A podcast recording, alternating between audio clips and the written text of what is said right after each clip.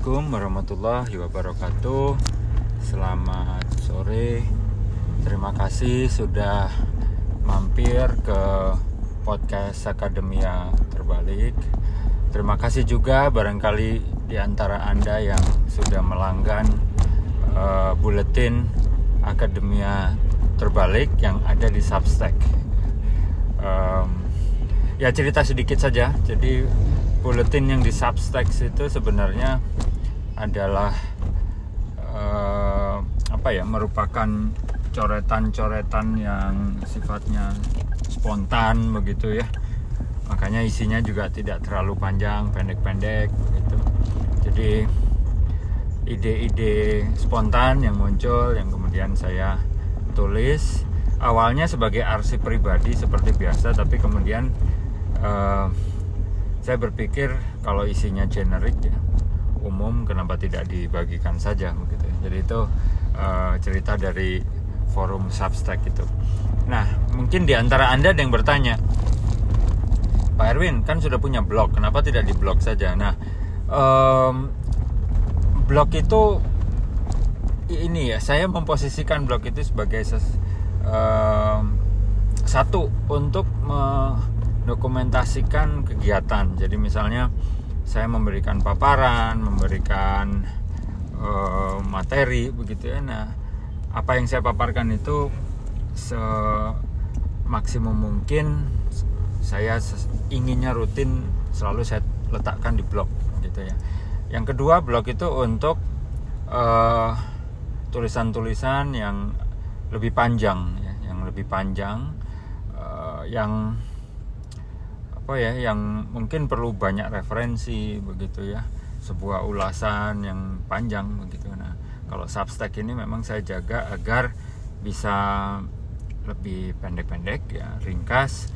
Kemudian yang bisa dibaca kurang dari lima menit gitu ya. Kemudian terbitnya saya upayakan tidak lebih dari dua kali seminggu walaupun kemungkinan saya akan melanggar janji itu ya tapi mudah-mudahan ibu dan bapak rekan-rekan yang sudah melanggan Substack tidak keberatan kalau menerima uh, surel dari saya sampai tiga kali seminggu gitu ya karena ya ide itu melintas saja gitu. sayang kalau ide itu tidak saya tangkap nah, bulletin Substack itu adalah salah satu upaya saya untuk menangkap ide gitu. baik uh, sore ini saya akan membahas kembali lagi ini sebenarnya ide begitu ya yang yang apa melintas begitu akibat uh, satu kejadian ya yang kemudian uh, terpikir oleh saya untuk membagikan kepada ibu dan bapak rekan-rekan sekalian begitu. Nah, jadi artinya pada kesempatan yang lain ide yang sama mungkin bisa saya tulis sebagai artikel di Substack sebenarnya. Nah tapi karena saat ini sedang tidak uh, pegang laptop atau tidak sedang pegang handphone atau tidak sedang mood mengetik begitu ya maka saya bicara baik jadi uh, ya saya bisa anonimkan saja kejadiannya ya tapi intinya ada beberapa orang yang menghubungi saya eh, akhir-akhir uh, ini. Jadi ini sebenarnya kejadian yang berulang uh, ya sudah cukup uh, lama begitu ya, on and off begitu ya.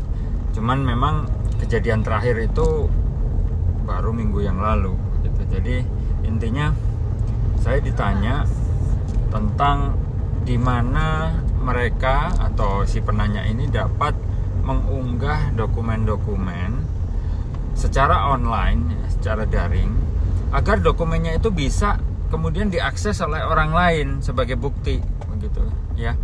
Nah, orang lain ini siapa? Orang lain ini tidak lain adalah tim penilai angka kredit, gitu. Jadi kan belakangan ini ya, eh, setiap karya itu diminta tautan daringnya, gitu ya jadi ketika terutama bagi karya-karya yang memang tidak terbit sebagai objek daring itu misalnya bukan proceeding yang daring bukan artikel di jurnal yang daring begitu ya itu diminta ada tautan daringnya. Nah, jadi artinya mungkin berita ibu dan bapak di sebuah koran begitu ya yang yang mungkin tidak ya tidak ada tautannya karena kalau korannya masih koran cetak ya, maka kan tidak ada tautan daringnya ya. Satu-satunya cara adalah mengunggah uh, foto atau screenshot dari uh, artikel tersebut ke satu tempat begitu ya. Bisa artikel yang sudah jadinya di screenshot saja atau ditambah dengan naskahnya dalam bentuk PDF ya barangkali dari naskah yang dari Microsoft Word misalnya kemudian diubah menjadi PDF. Nah intinya yang seperti itu kan uh, adalah bentuk-bentuk karya ilmiah yang memang tidak daring gitu ya. Nah beliau-beliau ini bertanya di mana ke mana saya bisa mengunggah Ya saya jawab kalau hanya untuk mengunggah mudah Pak. Bapak bisa bisa berkonsultasi dengan bagian sistem informasi di fakultas masing-masing atau di kelompok keilmuan masing-masing yang pegang admin web website. Tinggal minta mereka untuk mengupload, selesai. Gitu kan begitu diupload, diunggah ke blog uh, fakultas atau blog lab ya atau blog prodi maka kan ada tautan daringnya Nah, kemudian uh, pertanyaan lanjutannya adalah ini hampir sama ini. Apakah akan terindeks oleh Google Scholar gitu ya? Apakah akan uh, bisa dicari oleh Google? Pertanyaannya itu berkisar antara dua itu. Ya saya jawab kalau di, bisa ditemukan oleh Google pasti bisa. Tunggu saja um, seminggu begitu maksimum setelah diunggah yang penting kata kuncinya lengkap postingnya jangan terlalu pendek jangan hanya judul kemudian screenshot artikel koran itu diupload jangan hanya begitu tapi ada narasi pendek lah satu paragraf gitu maka mestinya maksimum satu minggu kemudian satu minggu setelah diunggah maka bisa muncul di pencarian uh, Google misalnya. Nah tapi kalau pertanyaan berikutnya apakah terindeks oleh Google Scholar? Jawabnya tidak. Karena Google Scholar ini kan bisa dibilang misterius ya bagaimana mereka meng, meng, mengindeks satu satu venue ya satu media daring itu juga misterius. Mereka punya algoritma sendiri. Yang sudah pasti-pasti ya terindeks adalah kalau medianya itu adalah jurnal daring. Itu kemungkinan besar. Itu masuk ke uh, Google Scholar. Yang kedua uh, kalau diunggah ke repositori ya repositori apa pun repositori kampus ya yang basisnya ePrints uh, atau yang perangkatnya di di space ya. Atau satu lagi itu Dataverse ya. Itu bisa mestinya. Ya itu kurang lebih gitu ya. Antara dua itu. Atau uh, proceeding ya. Proceeding yang yang sudah rutin ya. Misalnya ada asosiasi profesi yang rutin menyelenggarakan seminar kemudian proceedingnya itu juga rutin di, diunggah ke websitenya. Nah, itu akan akan muncul gitu. nah, artinya kan e, perlu upaya sendiri begitu ya. Ya kemudian saya arahkan. Ya kalau begitu coba ibu dan bapak menguploadnya itu ke repositori. Ya misalnya ke repositori kampus begitu. Kemudian ke Zenodo misalnya uh, walaupun sebenarnya Zenodo juga tidak tidak rasanya sih belum terindeks dengan baik ya oleh Google Scholar begitu. Yang kemungkinan terindeks itu kemungkinan besar ya akademia .edu ya kemudian ResearchGate ya walaupun mereka kan sebenarnya media sosial ya bukan repository. Tapi untuk alasan praktikal seperti tadi ya untuk apa namanya uh, pengesahan itu bukti kenaikan jabatan ya apa boleh buat ya? Kita pakai aja media sosial itu.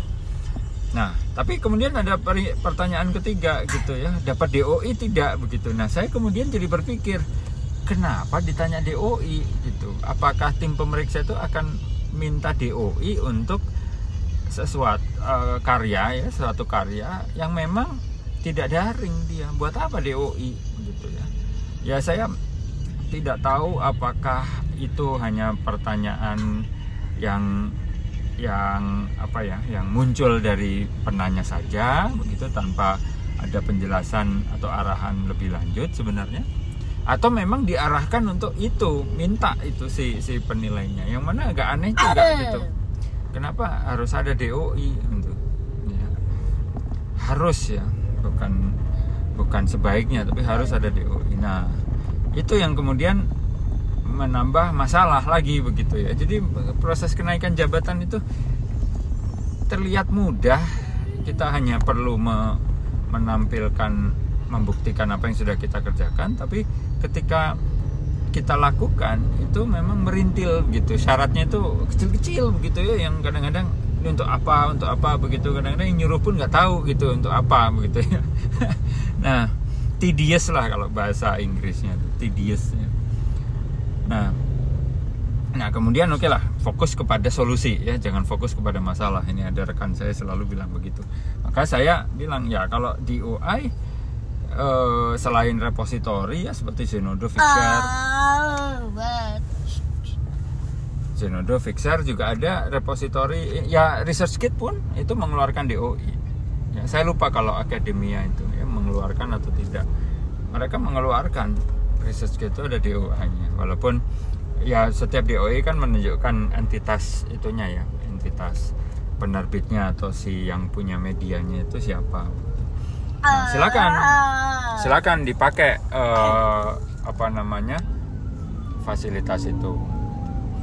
Nah sampai di situ kemudian setelah sekian hari saya tanya lagi ternyata mereka uh, umumnya pakai research kit karena mungkin lebih mudah ya bikin akunnya juga tidak repot dan seterusnya. Uh, dan apa yang mereka inginkan ternyata tercapai begitu bisa diberikan oleh research kit ya sudah alhamdulillah. Nah namun demikian ada pemikiran saya yang lebih mundur lagi ke belakang ketika loh kenapa orang-orang ini ributnya urusan pengarsipan mandiri atau self archiving ini hanya ketika mau naik pangkat? Itu yang saya nggak ngerti gitu. kenapa kok ibu dan bapak eh, rekan-rekan sekalian ini tidak kemudian mem memproyeksikan gitu ya eh, karya ibu dan bapak itu suatu saat akan dinilai gitu. Dan ketika dinilai, bukankah ada DOI atau tidak ya? Bukankah akan lebih enak kalau penilaiannya itu bisa menunjukkan bukti tautan yang yang sudah uh, apa? Yang sudah valid ya, sudah tayang begitu secara daring. Kenapa tidak memikirkan ketika ibu dan bapak menghasilkan karya itulah at the moment begitu ya? Pada saat pada saat karya selesai dibuat langsung diunggah gitu. Ke mana pun termasuk ke research gate misalnya. Kenapa tidak berpikir begitu kenapa harus menunggu ketika akan di itu ketika akan di apa namanya diminta bukti? Gitu. Bukankah itu yang sudah sejak lama saya sampaikan pentingnya sebuah universitas itu punya atau perguruan tinggi ya bukan hanya universitas punya repositori yang bisa digunakan bukan hanya oleh admin perpustakaan tapi juga bisa digunakan oleh uh, ya warga kampus ya dosen mahasiswa begitu ketika mereka ingin menyimpan atau mengarsipkan karya-karyanya begitu. Ya jadi kenapa tidak tidak mengikuti saran yang itu gitu loh ya. Ya bisa di mudah-mudahan bisa dipahami begitu ya. Jadi ketika saya ditanya saya jawab kemudian saya menjadi berpikir mundur lagi begitu. Kenapa ibu dan bapak tidak pas selesai mengerjakan dokumennya itu langsung diupload atau langsung diunggah supaya orang lain segera bisa lihat begitu ya tanpa harus menunggu karya tersebut dinilai oleh tim penilai gitu. demikian ibu dan bapak mudah-mudahan uh, podcast sekitar 15 menit ini bisa memberikan sedikit tambahan wawasan dan pertimbangan ketika ibu dan bapak memutuskan akan mengupload atau tidak karya-karya ibu dan bapak secara daring. Ya. Demikian, terima kasih sudah mampir, terima kasih sudah uh, mendengarkan sampai akhir. Selamat sore, salam dari Bandung. Assalamualaikum warahmatullahi wabarakatuh.